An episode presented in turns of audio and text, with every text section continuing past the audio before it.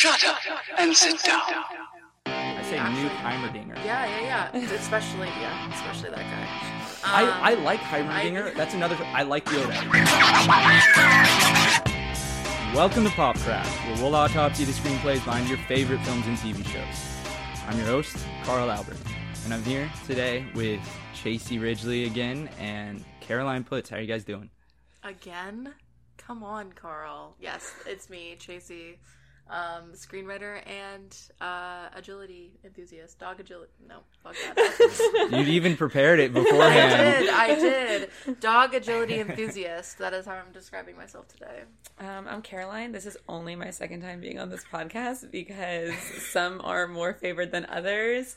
But I am, you know, still a writer and I didn't prepare anything else because, again, It's definitely a competition. It's only my second time. Yeah, didn't Next you know time- you're you're auditioning to appear on the podcast again? That's why Chasey got to come on, is because she came prepared as a dog agility enthusiast. That's just rude. So today we're going to talk about Arcane, which really blew up in the last uh, couple months. Has it only been two months since it came out? Uh, yeah, COVID it's time been, It's not been long. yeah, Yeah. I watched it and then I rewatched it over Thanksgiving with my sister. So it's been a couple. Oh, so before Thanksgiving. then. Yeah, so it's been a couple months. Yeah. Wow. Damn. Blink, blink of an eye. I yeah I watched it in spurts. I actually just finished it, um, which is why I was like, you guys should come and talk with me about it. But anyway, here we are. That's really weird because I watched it. I was planning on going out with my roommate, like in about two hours from when I sat down. I was waiting for it to be acceptable time to go to the bar. And then I sat down to watch the first episode, and then he joined me. We rewatched the first episode, and we watched five episodes straight and didn't go out. And then the next time we sat down, which was like three days later, we watched the rest of it. See- my viewing experience. Yeah, mine was quite similar because I watched the first three. They released it in three episode chunks, so I watched it the first three episodes because they were the ones that were out, and ended on that cliffhanger at the end of the third one, and was like, "Well, that's it." Okay, and then mm-hmm. went about my like weeks, and then heard that the rest of them had all come out in the time that since I'd watched, and so then I sat down and watched the next like six episodes, all in mostly one sitting. Yikes. Wow. Yeah. It was a couple sittings, but An Emotional roller coaster. it was wild. So I definitely like hold the first three in my head as separate from the second Mm. six, which makes sense. I think. Yeah, they're definitely a, a, Yeah. a sort of separate arc in a way. yeah. Um, and w- we'll get into kind of the structure of the show in just a second. Um, just as a heads up, there will be full spoilers for all nine episodes. Just go watch it. I mean, everyone on the internet is, has been talking about this show. And yeah, then let's jump right into that sort of three episode clump because, as we all briefly discussed before we hopped on the pod, it kind of has a three act structure seated in to a larger three act structure, which I thought was really interesting. Like, I definitely think the nine episodes falls into sort of a larger three act structure that I argued was following Jinx's arc. That Jinx really was kind of the focus of the structure, her emotional journey, more so than Vi, who I would argue is probably the protagonist, certainly kind of the POV character for much of the show. I mean, wh- where do you guys want to start with the first three then? I mean, we can talk about the first three mostly because I do agree that they kind of, even if you didn't watch them way separate from the others, they're definitely their own thing in Mhm. establishing the issue of the series. Mhm. And I do think what it serves as is a really good grounding point to make you care about these characters before you see them as older. I- Yeah. I, was going to say adults, but they're still not adults, so. Yeah, especially the sisters. I mean, it's like revolving that around these two and their relationship. I think is important, and it's interesting. I don't know, based on like the source material, which we can also talk about. Are like these characters like meant to be sisters originally, or is... I don't actually think so. Okay, Oh, really? Mm-mm. I mean, I might be completely wrong, um, but I don't really recall them being sisters in the source material. Interesting. Okay. Yeah, as you can, listeners can probably tell, we are not well versed in the source material. Which is League League, of of Legends. Legends. yeah, League of Legends, the game. Never played it. I know a bunch of people who have, and I know nothing about it. I just Knew know nothing it's going in. super popular, like esports level. Yeah. Popular. Oh yeah.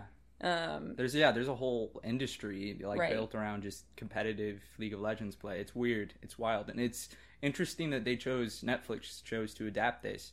Uh, but I mean, I guess they'd had experience with it because they did Dota Dragon's Blood, which is another big sort of esports game, I believe. And then The Witcher and is a video game. it was a book That series though, Oh, really? which is what they're Yeah. adapting. Yeah, But they're the adapting the Oh. books. Actually, I have three of them right over there. Um, but the video games made it popular in the U.S. I would Yes, say it wouldn't have become yeah. a series if not for the video games. Definitely. And then Castlevania was another Mm. kind of big notable one, which I'm really fond of. Okay, so I was wrong. They are canonically sisters in the League of Oh. Legends world, Okay. and also canonically arch enemies. I think a lot about the opening titles of the show um, because I, I'm kind of really into that kind of thing, and I think it can tell you a lot about the series. It ends on seeing Vi and Jinx kind of in like a sparring position before you even know who they are, and it's their older forms too, so like you can't even really tell, especially because they give us a little bit of a a detour because they gave Caitlyn blue hair too, to the point where my grandmother could not tell the two apart. um, but you know, it's fine. um, rewinding to Act One of the show, Mhm. uh, literally released as such. Their origin story, Vi and uh, Jinx is. I yeah, I think let's just kind of walk through the structure. I think of it uh, a bit. The because the inciting incident of the whole thing happens very early on. Like they open up with it with them trying to rob the what inevitably becomes the hex tech, the little jewel, the magic jewel that blows up, and that sets them on their whole adventure basically. Uh, Well, it's interesting because I think each episode serves as kind of a little bit of an origin story for everyone. Like uh, it gives you a little teaser flashback of like what they were before, what they were up to, maybe a little bit. Um, and the second episode is Jayce. The second episode starts with him as a child and seeing magic for the first time, and us learning, you know, what really kind of went on with his reasoning to create this stuff or try. And I think it's interesting to kind of give us complete POV into the underworld, giving us um, you know the underdog's point of view In the first episode. in the first episode, Right. Um, and see like what exactly the stakes are with that, Mhm. and then immediately tell us okay who they stole this from, who, and now he's literally on trial to maybe be banished Yeah, I liked what they did. I liked that the first episode was just like Just them. the Undercity, just the two, like the main characters mostly, and like that backstory before going into the rest of it. It's like an example of not even starting small because obviously they introduced like a lot of the world in the first episode, but definitely doing like section by section. It is Um, a really good example of yeah. that because if you think about the series, like how what would the series be like if we started with Vi getting out of prison? Mhm. You know what I mean? Like what would like what would the series be like if we didn't actually get to know Milo and Claggor, Mm-hmm. and then like and Vander even, Mhm. um, and kind of see like what happens in the first three episodes. Like what if it was just all talked about as opposed to actually just like seeing it? Because I feel like we're told to get in super late and you know as late as possible and then get out as early as possible when you're writing something and this is a good example of not doing that i think and in a way that actually works Yeah, I mean that that's an interesting point, and I definitely think they had the benefit as a nine episode series as opposed to a movie to see their childhood more, and not just in like quick flashbacks. And I think that definitely helped the characters and the general arc of the show a lot. And like we said, kind of works out as a mini three act structure within the first act of the larger story. And yeah, I mean, I think the only other way you could really do it is to like kind of play with time and intersperse it throughout the whole show, but uh, that probably wouldn't have worked as well with kind of the pulpy action forward nature of the show. Uh, it definitely it, it adds. I mean, I think one of the things that the the weak points of the show is that there are certain relationships that are not as developed or we don't see you know grow as much. Like actually talking about the flashback there is um, towards the end of the the second act of the show uh, Ekko and jinx have their big showdown. Um, i guess that's actually episode seven. Um, so maybe the start of the third act but it's supposed to be this like big dramatic thing but like we like never saw them interact in the first act of the show. And so to me that the emotionality of that fell a little flat. But compared to then like you know vi and like jinx's relationship which is so well developed and so well set up that like every scene with them it is like really riveting and powerful. And i and i think that kind of it's interesting that I, I felt like one of the show's greatest strengths like the the relationships it built up early on and the time it spent getting us to care about the characters as kids before we see them in the main thrust of the plot as adults kind of falls flat also uh, sometimes. Yeah, I think that's interesting because when I was watching that, just speaking to that one part of Ekko and Jinx, like to me, that showdown wasn't necessarily just about them as much as it was about like what they representative of what they had both become starting in like a very similar position. Mm-hmm. Do you know what I mean? Right. Like, um, they both It wasn't about who they were to each other, but more just like the symbolism. what they did Mhm. with their positioning after the tragedy of what happened in the beginning right? of this of the series. I think. Yeah, because they were both so young um, at the start and went completely different routes. And both saw like a father figure killed in front of them. Mm-hmm. Right. Both were left with basically nothing. Yeah. Well, I guess Jinx was left with a little bit more than Ekko was, considering 'Cause she she, was didn't- taken in by Silco. Yeah, Ekko Jack shit. I did. It's interesting because I, I felt like Ekko was conceptually a character I was really intrigued by, but I didn't feel like he necessarily got as much development. He didn't. Yeah. I agree. Um, he just like we just didn't get to see as much time of like him with his relationships and like the firelights, and we started to get like hints of that right in the last couple episodes, where Heimerdinger goes down there, but it's just like there wasn't enough time. And I mean, I guess this is only the first season of a show that theoretically could keep going. They do have another order. I'm pretty They sure. They have. They did get a season two. I'm or- pretty sure. Okay. Yeah. yeah. I mean, it's been huge. I'd be shocked if they didn't.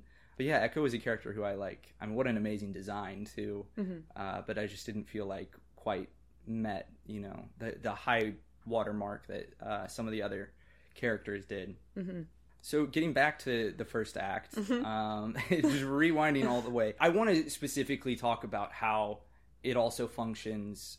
So within the mini arc of it, Mhm. it has the three acts where they steal the hex tech, and then that starts not only their journey, or not the hex tech, but what will, will become the hex tech.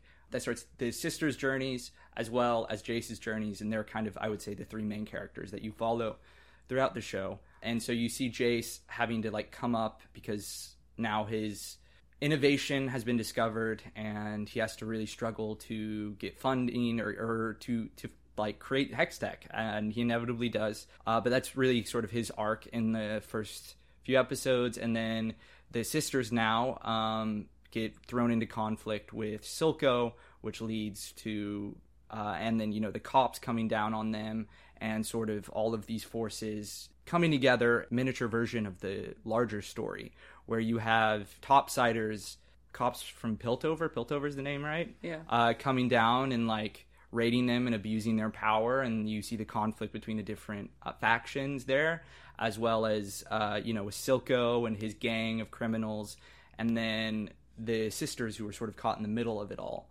and uh, their father figure whose name is Vander. Vander, who's a great character. I like Vander a lot. You see that play out as sort of a movie almost, their origin story.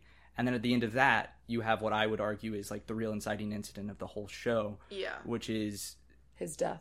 Yeah, Vander's, and I and I think specifically The explosion. the explosion that Yeah. Yeah. Jinx causes Mhm. that you know leads to Vi temporarily rejecting her and then getting arrested, and then Vi, uh, Powder, who becomes Jinx, you know, interacting with Silco and being left with no one but Silco, who brings her in, and you know she's now deeply traumatized and yeah. presumably goes schizophrenic and like when she ages you know for those genes to awaken Mm-hmm. it's interesting i think that it's sort of the way that they have that sort of mini arc within the larger arc to set up the whole story Is you know. kind of what exactly happens in the whole series. right exactly Like if we think about those final moments from episode three to episode nine, like they're very, very similar.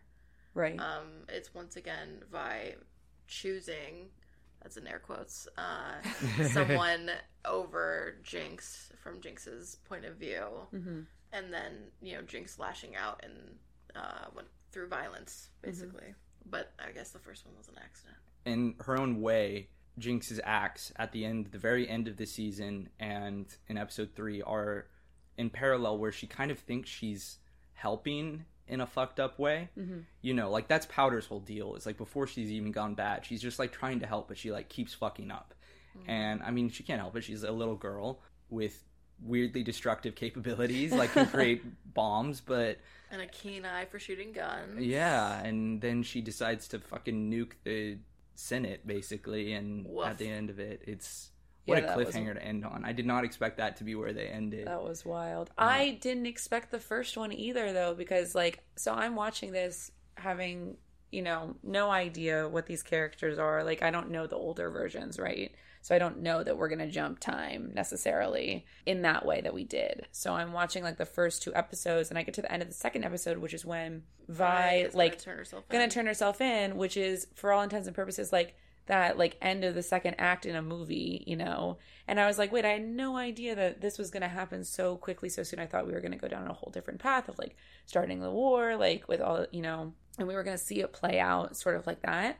And then watching the third episode, I thought that the big explosion when I was first watching it, because I'm like, you know, trained as like a television watcher, I was like, this is like in her head, or like this is like, you know, Oh. um, well, you know, for a brief second, you know, like I'm almost like, oh my gosh, this could be like what could one of those like what could have happened scenes, Oh, like, right. but she didn't do that. Um, right. But then, you know, like Milo and Claggor died, and I was like, oh shit, Yeah. you know like that was nuts that was yeah like a big climactic end of a movie sort of deal a mini movie and like where do we go from here now but it was just interesting because it could have gone from like a viewer's perspective so differently at least for me um watching the very beginning and then to see it like really just you know wrap up those like that trilogy and then jump into the next one like sp- skip all those years yeah it was i mean it was a good first act I struggled with the middle three episodes the most. For a long time, I thought they were too slowly paced, but I don't think that's it at all. I actually think in some ways they're maybe too fast paced and certain relationships don't get as much development as I want. But I also think part of it, I just realized now as you were talking about it, is we had this enormous climax at the end of episode three. And then to suddenly, like, We don't even see Vi until the end of pull episode back, right? four. Yeah, it's like suddenly we're we're completely changing gears, having an enormous time skip, and I think that like sort of gave me this weird like So, like, whiplash, I got whiplash, where I I just like it threw me out of the this series for a second. I had to kind of like ease uh, our way back in, and you know it's interesting too because it really is like kind of they're starting over Mm-hmm. in act Yeah. two is like they have to reestablish where is the world now what are the characters relationships Right. now and some of that's in parallel so they don't have to do as much work as they did in the first three episodes but there's still a lot of like what you know what's changed? hex tech Yeah. now you know and all that It's funny though because I, I mean, I loved the Switch. I'm a big anyone who knows me knows I love beginnings. Um, so getting a whole other like beginning of a movie set up. Also, like the second section, like episodes four, five, and six. I don't know. Like all of a sudden, it was what I almost ex- not expected to see, but it played into a lot of the things that I think if I was talking to very like elitist film and television people, I would call it a guilty pleasure. But I think it's just you know it's fun because it like it leans into like the melodrama, it leans into being sexy, it leans into like just overall being outrageous in like an exciting way. So I was very into the second section or yeah, second three episodes. I mean, it definitely just goes to show the range of like people's taste and how much like things that are totally beyond our control influence our perception of different series. I also talked about again another tangent. Um, there are going to be a lot of those. I went in and ultimately felt kind of disappointed by the show because I had heard it was like, oh, it's a masterpiece. It's like the greatest show around. Like everyone I knew was raving about it. And so I went in with these unfairly high expectations that the show really just was never going to meet, with the hmm. exception of the animation, which I thought was just like next level, like into the Spider Verse level, blowing my f- fucking brain. It is interesting how much of our like sort of reaction to stories is like so far like out of our control and is so f- much based on like our expectations and our own taste and like Yeah. you know even the slightest little details can have a dramatic impact on Yeah. how we react to something I'm also not like a critical watcher. Like I'll I'll be critical after this. Like right now we're sitting down, like we're gonna talk about like what was confusing, what we didn't like, you know, um, what didn't land or like what was like not working. But while I'm watching something, I am wholly just into watching it. Yeah. If I am thinking about like what I like and don't like about it while I'm watching it and like structure, like fuck no, I'm not like that sucks. It sucks. So it takes away it- a lot of the fun so if it's fun to watch, which this was because it was like visually stunning, like the voice acting was great, it was just upbeat and you know wild, then I like wanted to have a good time watching it, and I did. So I feel like I mean the thing that determines whether or not I like something and I like watching it is investing in the characters and if we're talking about the effectiveness of the show as a whole like Mm. the first three episodes do that for you they get True. you Hundred invested percent. they get you invested in the characters and they kill half of them Mhm. and it's just like Yeah. okay shit yeah. what is happening after this and i i do agree that the second the second part definitely gets like a bit of a slow start like we don't even see vi who is our main one of our main characters until the end of it and Yeah, the Yeah. whole time me watching episode four, I was like, "Where the fuck yeah is she?" you're, I was you're like, waiting you're waiting for her to show up. It's like it's like "Yeah, it's it's less it's less a whole new movie. It's like it's like the beginning of season two yeah, of a tv show. Right. and you you just left your your favorite character who you got invested in like in a very bad spot. And then now you're like okay where where is she? Like is she dead? Is she like what is she up to? And getting invested in the characters is what's important to me as both a Mm. writer and someone who watches television. Yeah. and i think people who i've heard who've struggled with the show like it's because they don't care about the kids. And it's just like and that's kind of like they've been like oh i watched the first two episodes and i like i wasn't into it. And like for me i'm like how could you ever not be into it?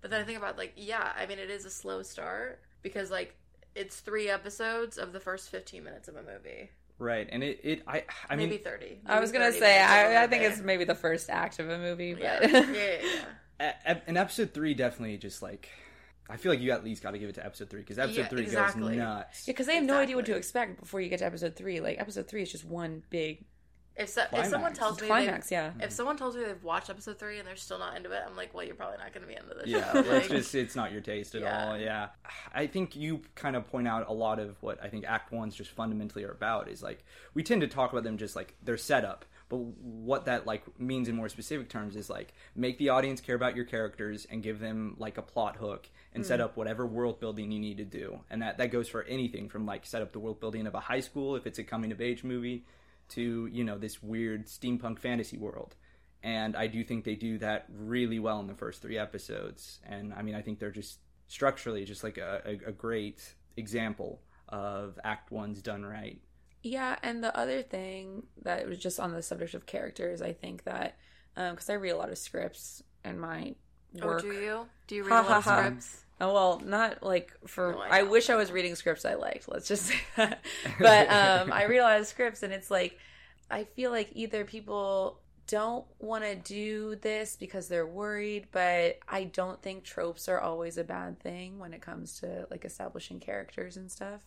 Um, especially with like the relationships, like the surrogate father and like competitive sister, like you know all of those sort of things that they're tropes for a reason and that in like a good sense and i think that leaning into that even though it might be a little familiar in this sense was well done Yeah, no, I, I agree. I think they, I mean, the show definitely revels in a lot of archetypes, and Mhm. I mean, I think it shines the brightest when it takes those and develops them further. And I don't think it does a ton of sort of subverting them, but No. I think it develops them really well and kind of gives them depth. You know, you, you look at even Vi, who I think kind of falls into a lot of sort of tropes nowadays, um, but is like a really compelling lead character. Yeah, as definitely opposed not to subverting a Jayce, lot. Who I know, Oh. we, at least you and I, Ugh. Jayce. yeah, not not not a big Jayce fan. I will boring say, I mean, on the topic of subverting or doing that, I I do think I would say Jinx is probably the only one. I would say that genuinely is subverting the trope that she falls into, mostly just because we do get a very clear glimpse into her head in a way that like crazy characters who are written off like this do not. Like that was also in quotes. Um but like you know she's she's she's a she's a teenage girl joker. You know what i mean? Like but like she's not just doing it for the fuck of it all. She's literally just insane. And like she's having to deal with that and like go through that. And we're seeing in the ways in which it's impacting her through the animation which is such a beautiful and wonderful detail. I think that's what Yeah. calls Yes. back to like we were talking about uh spider-man. What is it called? Into the spider-verse. Yes. Um and you know that th- using using the medium to tell the story like if this was a live action tv show it would be very difficult to fully give us the breadth of like jinx's mental illness and like what she's dealing with and i Yeah. think you know it's it's hard to write her off because she's just a little girl hmm like she's just a little girl who's trying to help I think that is the big before. difference between her and like Harley Quinn, for example. Yeah. Who I think is the Mhm. other character I can think of who actually is well developed in sort of the similar Uh-huh. archetype. Yeah. Because you're right, a lot of times they're kind of just like hinge people who get written off and like are two dimensional. You know, the thing that makes Jinx unique is that she's kind of a little girl deep down. Like she's the little girl afraid of being abandoned up until like the very end of the story. Mm-hmm. And it, it is. It makes her extremely compelling and tragic. And I think you know she's my favorite character. Uh, I don't I don't know about y'all, but I she's You're not gonna definitely like my favorite character. Um, but let's talk about Jayce. yeah, let's talk about how we don't like Jayce as a trope. Pretty boy. Pretty boy. Well, I I could even he get on board. I I was a little underwhelmed, and I was like, okay, you're making the like sciency dude like also extremely sexy. I was like, okay, like that's a little CW of you, but okay. Um, Well, but I mean, I think everyone on this show is meant to be like pretty. pretty. I I, don't know, except the bad guys. Yeah. I that was actually a trope I felt was a problem. Is that all of the oh like my god. ugly Yeah. or like disabled characters were like yes. really They've got hooked villainous. noses. Yes. They've got darker skin. Yeah. Like um. It's, Missing there's, limbs. There's yeah. There's a, there's a, a lot of issues in in that in that case, but I think I thought the direction that they were leaning with uh, Jayce and ultimately Jayce and Viktor as a as a unit was that Jayce would be the face of it all, which he is, but only because Viktor is dying. You know what I mean? It's not like Viktor's the brains behind it and Jayce is the face, which I think is a common trope that we see. Mm. Right. Um, and you know, some of my favorite TV shows have fallen into that trope. But they they gave Jayce really everything in that relationship, hmm and then of course are taking the sick and dying crippled man and probably making him into a villain. I wish they would have rewritten it somewhat and had Jayce be the one who kind of goes mad scientist because his character's set up to do that. Like he's like, I'm pursuing this, you know, this science Like, that would be magic. I really believe into the end. Right, and then you take like the handsome then- one and like completely, you would surprise Yeah. the audience. I mean, like throw him not to use the term, underground, but yeah. he becomes a bad guy. Yes. He links up with whoever, and would've then Viktor so is suddenly the face of Hextech. right. and Yeah. he's the good one. He hasn't been in the spotlight this whole time, and he has to struggle with that. Like I think that would have definitely That been would've been super cool. compelling. I also liked Jayce most when it was leaning into like that he was doing this for the like it took over um him just wanting to make Hextech when he befriended Viktor and like Yeah. was trying to fix like help him like make him like heal him and everything. it became. It, I mean, capitalism corrupts, but um, True, but, But, yeah, he was best then and like if we Their had taken it their the best. relationship and even taking that a step further like we were just talking about i think would have been cool too like to make it drive him to you know become like even more obsessive but it was just unfortunate because then even the Viktor storyline of him like towards the end like it lost me there i'm not gonna lie Yeah, Yeah. it with lost like me him too. messing with the hex core and the influence of organic matter was the thing and also the shimmer drug Right. was like all just all it was was shots of this thing like being in a blob very Like, ominous glowing yeah and i didn't understand the developments a ton like how it was like wanting more or how it was corrupting i really was not following that Yeah, you can look at uh, an example of that sort of magical corruption done really well in the Lord of the Rings. It's like they have, you know, an example to point to, and it was still sort of done in a way where it was like it was kind of hard to follow. It was like Mhm. tough to tell, is like how much of the shimmer is actively influencing their decisions. Like I couldn't tell that with Jinx. Is this driving her further towards darkness? You know, that's kind of a trope. So that's what I thought. But then there were times where it was like, oh, Viktor's fine. Like it's not actually affecting. It can physically stop like him. is this a drug or not- is this like something a little bit more than a drug? Right, Like, we it- don't really know. It was it was a little tough to follow yeah that. and then the hex core was kind of sentient too in a weird way Yeah. I, d- it- I think it was fully revealed as that by Yeah. the end. It was sentient. but i didn't get it how why the drug helped with that i don't know Yeah. i don't know that Yeah. was a, that lost me it was a little uh, underdeveloped there. And, Yeah. and I think the climax of Viktor's arc. I was I really liked Viktor at first, do. and I I Yeah. really dug. I mean, just that archetype ap- appeals to me. I, I will admit is kind of like the sickly scientist, like trying to cure themselves. But then, like the big climax for him was that he accidentally killed some character who he'd like seen in like two scenes.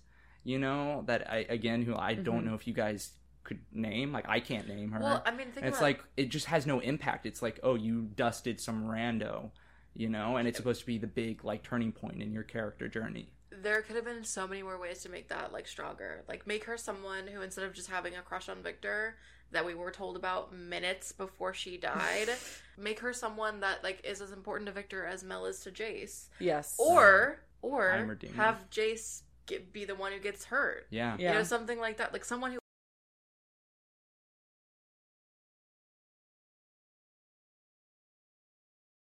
I say actually- nuke Heimerdinger. Yeah, yeah, yeah. especially, yeah, especially that guy.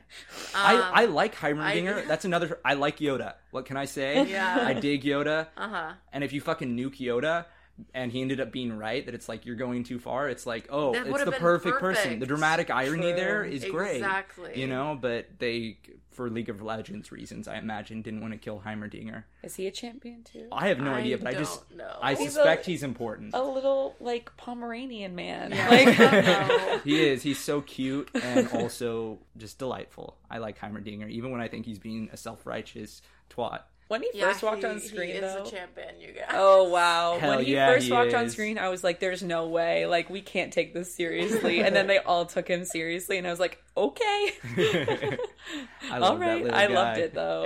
like that was great. So I'm gonna lasso us back to I want to talk about the structure of it a bit more. I kind of covered somehow like there's kind of two inciting incidents. Like there's the inciting incident for like the mini three arc structure that is uh, the origin story, and then the inciting incident for Vi uh, or not Vi, uh, Jinx's arc and the show as a whole with the big explosion, which certainly acts I think as a parallel. I mean that's a great thing to do in your first act and your third act is parallel sort of the explosion there and uh, in Zaun, and then the big explosion at the end in Piltover as the climax. Mhm. And I think the next sort of big plot point that we would point to in a three act structure is the midpoint. The midpoint really is for Jinx uh, a turning point in her character arc, which it, you know that's typically what the midpoint is. Often called the point of no return, where like a character makes a step on their journey from which they can't really come back from.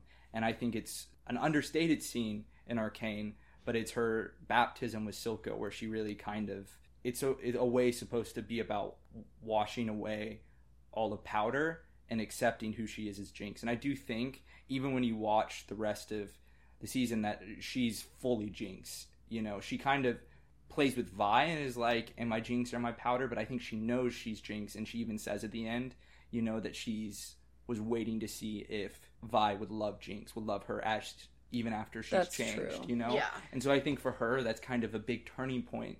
Is that she like is coming to fully accept that she's Silco's daughter. She's Yeah. embraced this role, this character.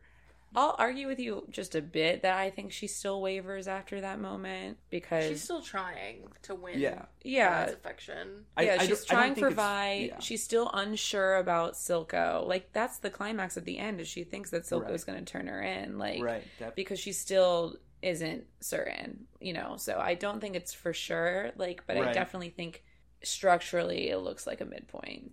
I I, no, I agree. I don't think it's like she's necessarily completed her arc so much as it is is like that's sort of the turning point for her where she's like fully kind of leaning into and being like, okay, like here I am working with Silco. She doesn't even know Vi's alive at that point. And so I think for her, that's like Vi is really the thing that I think kind of mixes up her arc there and like Mm. adds Yes. to the tension for her and further challenges her is like okay i'm jinx silco loves me we're cool and then suddenly vi is introduced and it's like oh fuck right. Yeah. I don't you know it was was i were, are we okay like is everything i know a lie um and that you know definitely propels her through the rest of the story Should and I kill specifically my dad? yeah should i kill dad number three yeah, true. in fact Damn. losing father figures left and right uh that she kills in fact twice basically Hmm. Well, That's fucked up. sometimes it shakes out that way. Sometimes it's just an accident, you know. Yeah. Yeah. You're just Yeah, trying yeah. to help and you And blow up your father. You full railgun your father as he's sitting in the chair. Did we mention Jayce and what's her fuck? Mel? Mel. Mel, No, we yeah, didn't talk like- about that yet. That just like felt like it came out of nowhere, and I didn't think it came out of nowhere, they like but gave like I don't know. but it just was not um s- a pairing I was rooting for. didn't do it for me.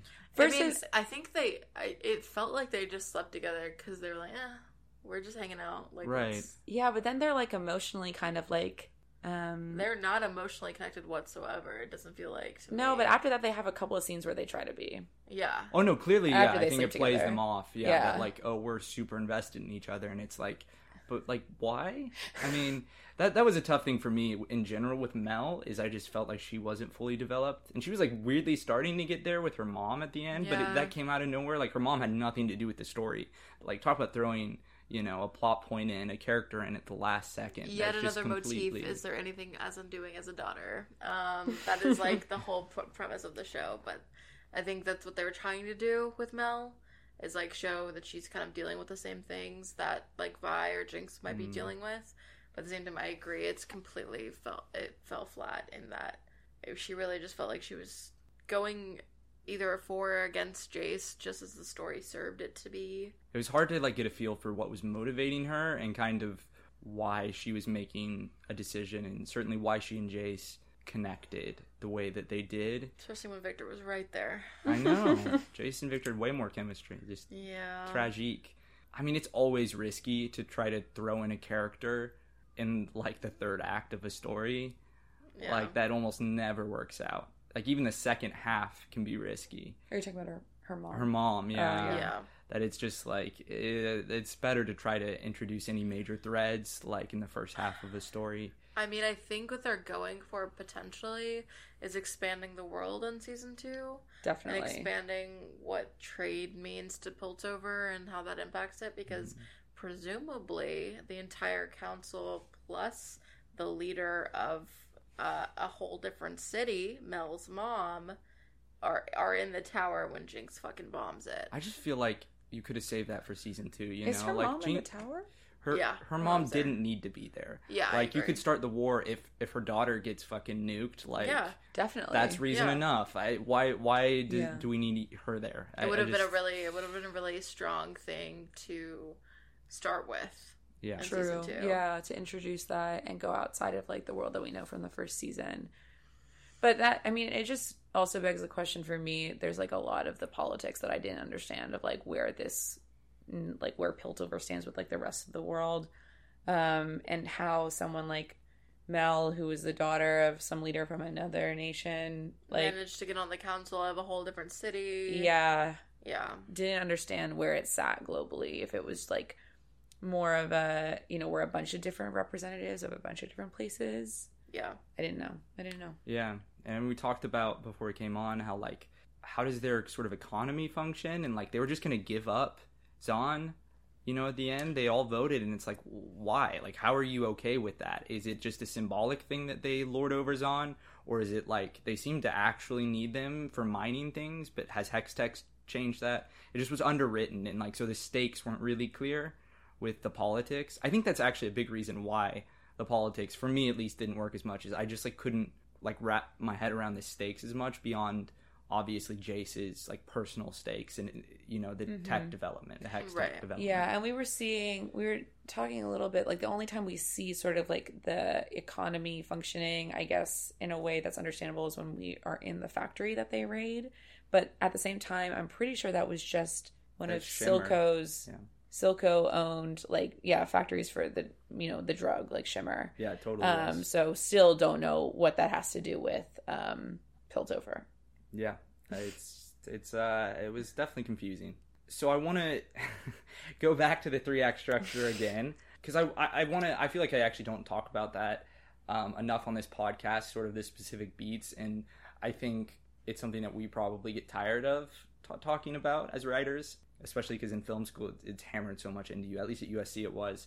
Kind of the next major plot beat after the midpoint is the Dark Night of the Soul, and I think you know it kind of further highlights the point that three act structures really meant a lot of the time to structure a character's emotional journey more than it is necessarily the plot itself and that the dark night of the soul for this show is definitely jinx thinking that uh, her sister vi has abandoned her again and Yeah. that she's 100% left her and chosen another person in this case um, Caitlyn. Caitlyn, thank you. Mhm. I- I'm sorry, that's another character I just didn't connect to. And yeah, uh, that really that sort of next emotional turning point, the next real emotional um, plot beat is for Jinx, her believing, you know, her her greatest fear, her worst fear, that her sister really didn't care about her and would choose someone else over her, which then propels the entire story because then she goes full psycho mode and tries to fucking start killing people. Yeah. Yeah, that makes sense. Yeah. um, I'm trying to remember now where that happens at the yeah at the end of six, six, which is yeah. when they finally reunite and they have a moment where you think it's all going to be okay before she sees Caitlyn, and then it all gets um, a little more complicated because the like firelights coming in and take her away once again, taking Vi away before she can explain the misunderstanding sort Exactly. of deal Right. and mend Yeah, yeah, yeah. her you know impulsive because she's super impulsive her impulsive spur of the moment whatever she said whatever happened um it is interesting how much of Act One really parallels uh, like later plot events in the rest of the story in the Mhm. season specifically. You, Caroline, mentioned before we came on something that one of our professors said to you. Uh, what? What? Oh, it was explain that? a Yeah. term that he liked to use called repetition with variance, which is basically when you set up a scene and like the example of it maybe was like a, a dinner scene or something in the beginning of a of a movie um and then if you do a dinner scene later in the movie when things have changed it's just like a really um strong way of calling back to like the origins of the story and showing what's different and it's really impactful um, because we pick up on that especially what like what isn't said we still pick up on um, by using those sort of like visual things because i mean Right. it is a visual medium and they're powerful. So i mean this is more of like a the explosion explosion sort of deal Right. is um is more of a i would say oh my gosh motif um i guess. I'm trying to think of a very specific instance where it was like one scene mirroring another. It would probably be like council scenes i would say were uh, like a good a good like example of that. Like um using vander using the bar like where vander once sat Versus versus when where sit. silco sits Right. um, those sort of deals is just like uh, using the same visuals in the image to convey, yeah, what's changed, like what's different. It's Yeah. definitely something I think you see a lot with like locations in Mhm. stories.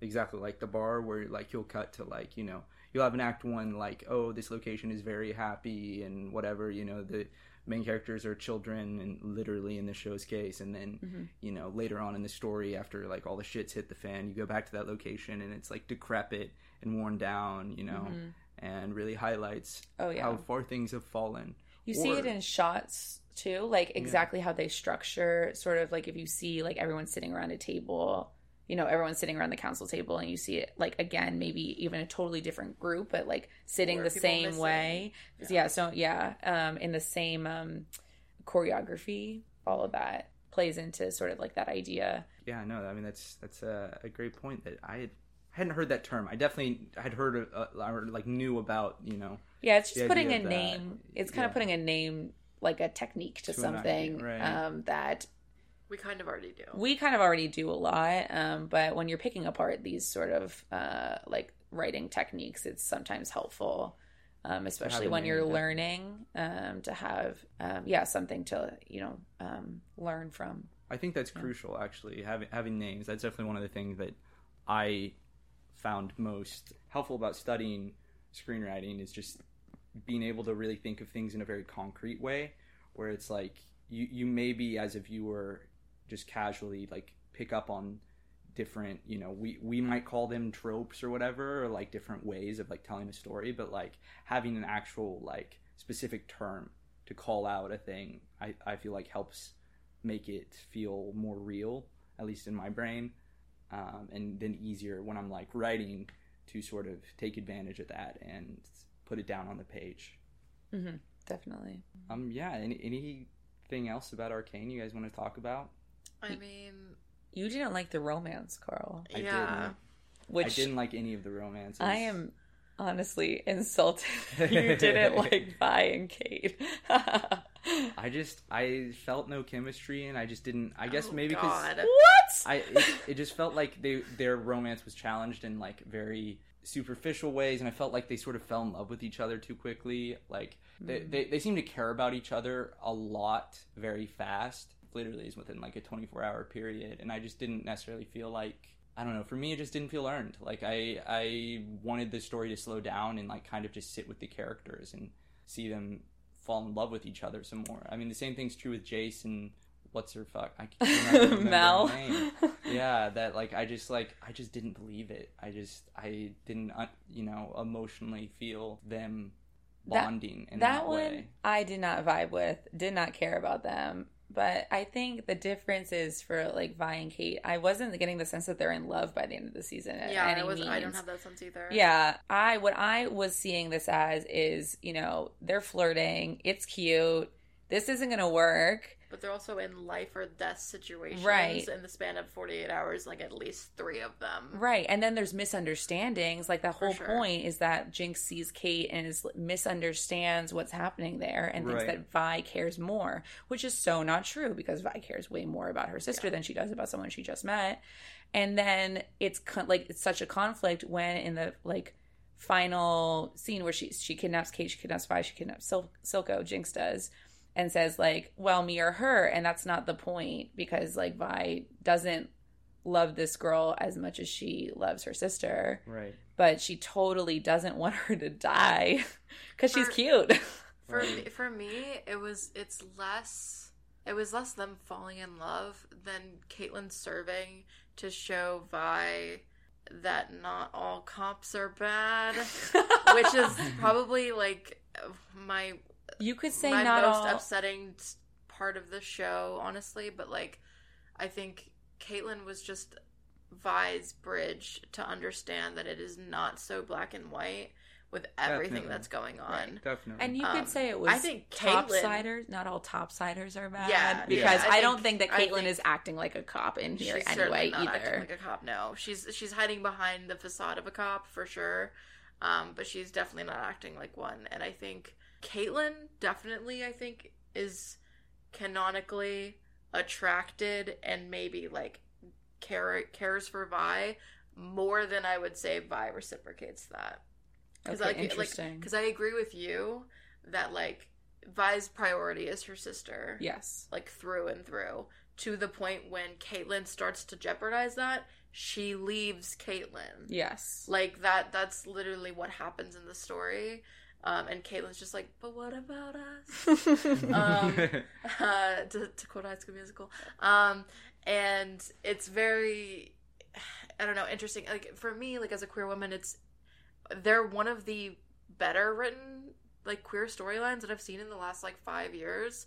In that they're given, I I disagree that they're not given enough time. Like I think they're given the time and the weight that they should have been given, but it's not necessarily like them falling in love with each other. I think that would have been way more explicit if they had had something like Mel and Jayce had, which was an explicit sex scene or like Mhm. something a kiss that really meant like this is what this relationship is. Because I I don't think they're on the sa- same terms whatsoever with what their relationship is to each other. Yeah, I mean, Vi wants hella revenge. Like Yeah. she doesn't want to just talk it out like Caitlyn does and then accept that they lost.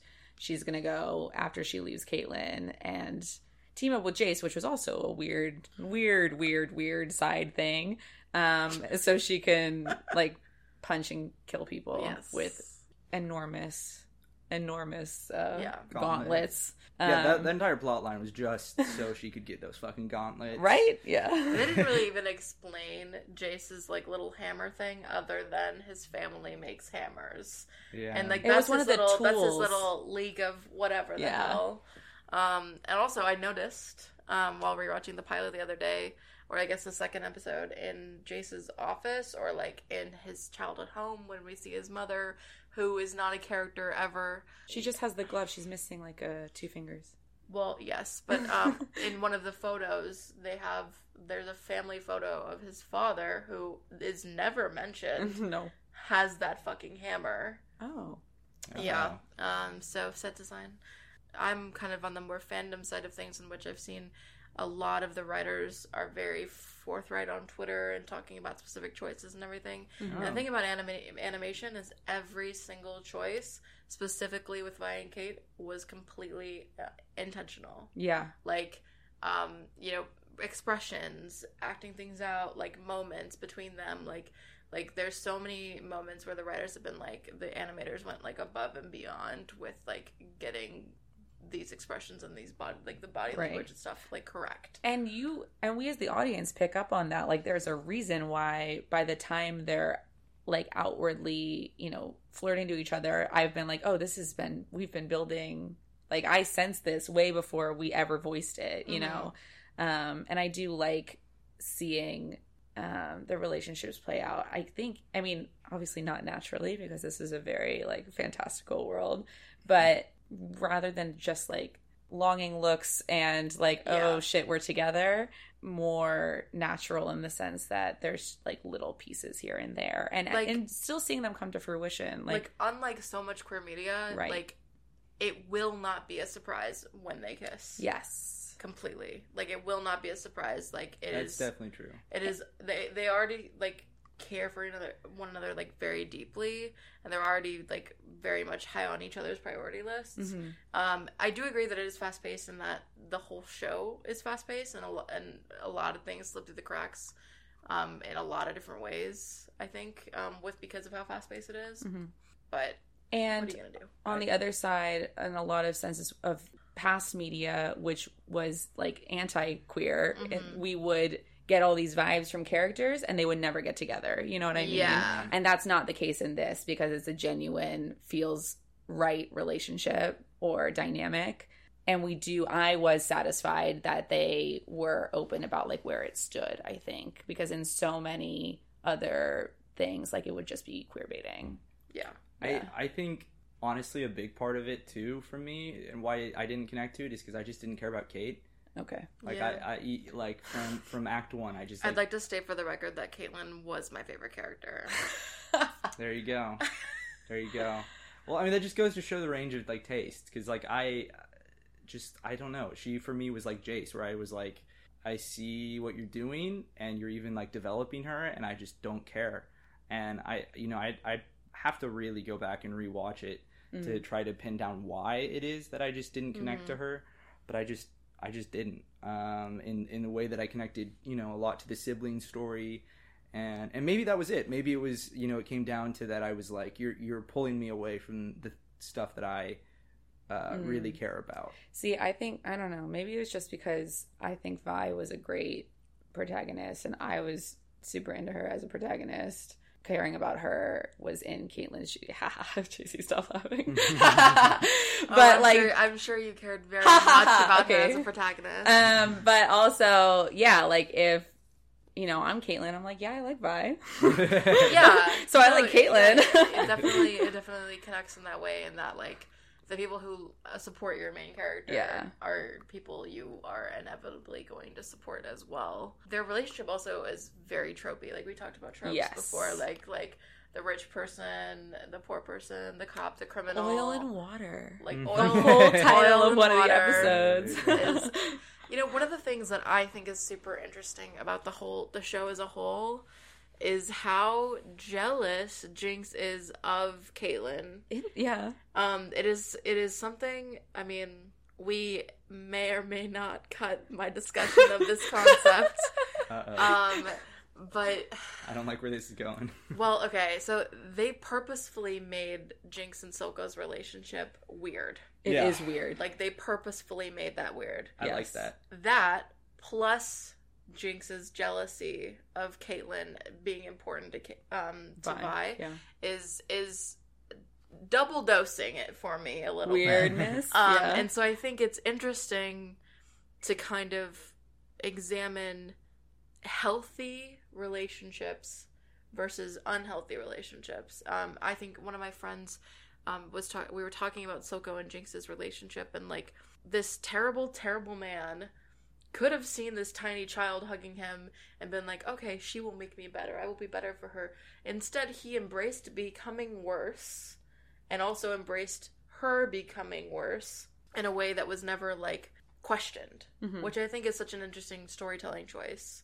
Um, and then that plus the dinner scene, which I think is one of the, my favorite scenes in the whole Mhm. show, which is you know Jinx controlling the table and you know mirror her like and then killing Silco. Like it's all it all amalgamates into those core relationships: Jinx and um, Jinx and Vi, Jinx and Caitlyn, Vi and Caitlyn, Jinx and Silco. Mm-hmm. It's interesting the lines that are blurred very strategically, Mm-hmm. and then the like, and then the way that they kind of use them as parallels to me.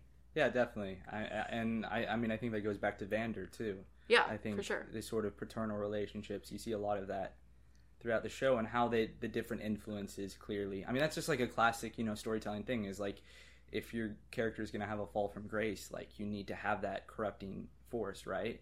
You got to have that one relationship that really brings them down, and so often it is um, in these sort of fantastical s- stories a paternal figure. And I thought Silco was done really well for that reason because Yeah. you, you definitely got the feeling he cared for her. And what I thought was interesting is the ambiguity left by the end of was he going to give her up? He Mm. says he's not, but it really seemed like he was about to give her up. Yeah, You know, Yes. he didn't know Jinx was overhearing his little monologue to Ghost of Vander. So was he actually going to give her up, or would he have decided, no, I can't do it? I, I don't know. Was that I a lean- strategic thing he said on his deathbed to like fuck her up even more? Right, Yeah. exactly. And I like that they they left that ambiguity. I think it adds more nuance to his character and to Jinx and to the the story as a whole. That it really, like the characters, were left to interpret: are, is this person genuine? Is what they're saying genuine? And it's that much more dramatic when it's a character who we know lies a lot. yeah. I mean, it it gives us a good idea of like, okay, well, whose point of view is this scene?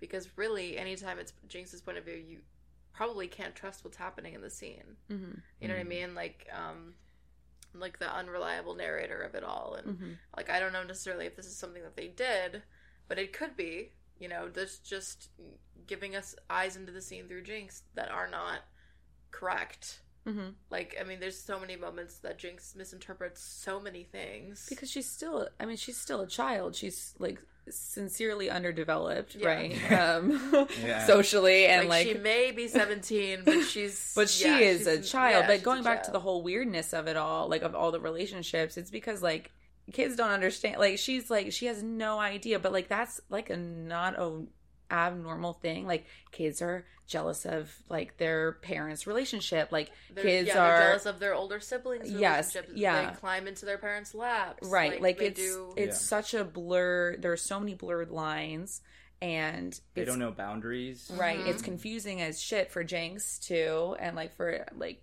as someone who's trying to understand trying to wrestle with her own um very confusing feelings of like anger that she can't control and all that stuff. Um and yeah and her fantasy of what she wants everything to be too that is well done i think. Yeah, yeah. and if it's i definitely think it is I agree with you that i think it's intentional how it's all navigated and very subtle Yeah.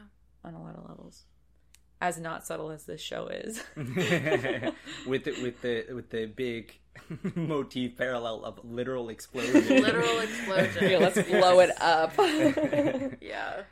All right, are you guys interested this time in giving any social deets, or should I just move on? is this wait Socials. like follow me Social Yeah. media. oh so i can approve you on my private account Yeah, you can follow my Instagram. It's my name. Yeah Cool. mine's my name too Carl will link it in the I- podcast description. I will. Uh, thank you very much. All right. I'm gonna go post this on my private instagram Private Instagram story. Well, please remember to leave a review if you liked the episode, and if you didn't, definitely don't leave a review. Consider following me on social media and donating to Patreon. There's a Discord server that I'm getting up and running, so this will all be linked below. Anyway, thanks for listening. I've been your host, Carl Albert, and this was Popcraft.